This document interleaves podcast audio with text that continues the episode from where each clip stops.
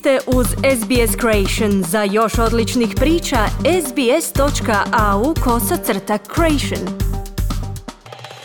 Slušate radio SBS na hrvatskom jeziku. Ja sam Mirna Primorac. Kako se broj zaraženih koronavirusom povećava diljem zemlje, događa se i jedan fenomen. Ljudi koji su konstantno izloženi virusu, ali se još uvijek nisu zarazili. Znanstvenici sada pomno prate ove slučajeve u nadi da će pronaći način za pobijediti pandemiju.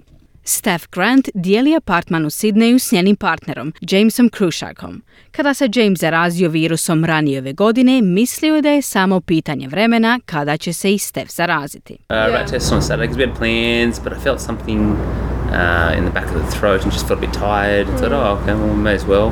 And then, you know, you get that second line, you go, oh. Uradio sam brzi antigenski test u subotu jer smo imali planove, ali sam osjetio bol u grlu i bio sam umoran i odlučio sam se testirati. Nisam bio sretan kada sam vidio i drugu crtu na testu, kazao je James. Iznenađujuće, Steph se nije zarazila iako je bila u izolaciji zajedno sa bolesnim Jamesom. I get colds more than anyone I know, and I thought if anyone's going to get it, it's for sure me, but I didn't. So, yeah, it was super surprising. Prehladim se više puta nego neko drugi i pretpostavila sam da ako se iko zarazi da ću to biti ja, ali nisam. Bilo je stvarno iznenađujuće, kazala je Stef. Znanstvenici su istraživali ove slučajeve kako bi bolje razumjeli kako se COVID širi i zašto su neki ljudi izbjegli infekcije. Imunologinja doktorica Vanessa Bryant vodi laboratorij u Walter and Eliza Hall institutu u Melbourneu. Ona radi na projektu koji se bavi prijenosom zaraze u australskim kućanstvima. It's, it's a question I think that's got a lot of people scratching their heads about why was I the last one standing? Why? What's special about me? Pitanje koje ostavlja jako puno ljudi zbunjenima je zašto su se svi zarazili, a ja nisam. Što je toliko posebno u vezi mene? Kazala je doktorica Bryant te navodi da zaraza ovisi o jako puno faktora.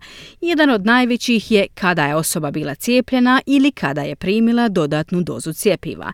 Istraživanja također sugeriraju da mala podskupina ljudi ima genetske mutacije koje jačaju njihovu sposobnost borbe protiv COVID-19 a drugi ljudi su imuni jer su već bili zaraženi covidom, a da nisu ni znali. There's so much individual variability when it comes from person to person and we know most of that really comes down to um, to their genetics. Postoji toliko individualnih varijabli kada je riječ od osobe do osobe, a znamo da se većina toga stvarno svodi na njihovu genetiku, dodala je doktorica Bryant. Dok neki ljudi imaju genetske mutacije koji ih čuvaju od zaraze covidom, drugi imaju genetske defekte koji ih čine više osjetljivima. Profesor Stuart Angie vodi program istraživanja upalnih bolesti na Institutu za medicinska istraživanja Garven. On kaže da genetski defekti pomažu objašnjenju zašto mladi i zdravi ljudi postanu naglo bolesni nakon zaraze koronavirusom. There was clearly uh, a subset, small, rare, but there was a subset of individuals who were otherwise healthy who who developed very serious infection, life-threatening infection. So that pointed to a genetic possibility. It was unlikely to be Očito postoji mala, rijetka, ali mala skupina ljudi koji su zdravi, ali nakon zaraze virusom su razvili teške oblike bolesti i bili su životno ugroženi. To je ukazivalo na genetsku osjetljivost. Malo je bilo vjerojatno da će to biti posljedica drugih koje egzistirajućih bolesti ili čimbenika okoliša, kazao je Tenji. U nedavnom istraživačkom radu grupa koja uključuje profesora Tanžija je navela da bi oko 5% teških slučajeva zaraze virusom mlađih od 70 godina moglo biti povezano i s nedijagnosticiranim genetičkim defektima. There's over 400 genes that if they don't work properly, they can result in what's called an inborn error of immunity or a, a, a disease which presents clinically as something like recurrent or severe or adverse reactions to viral infections or some vaccines.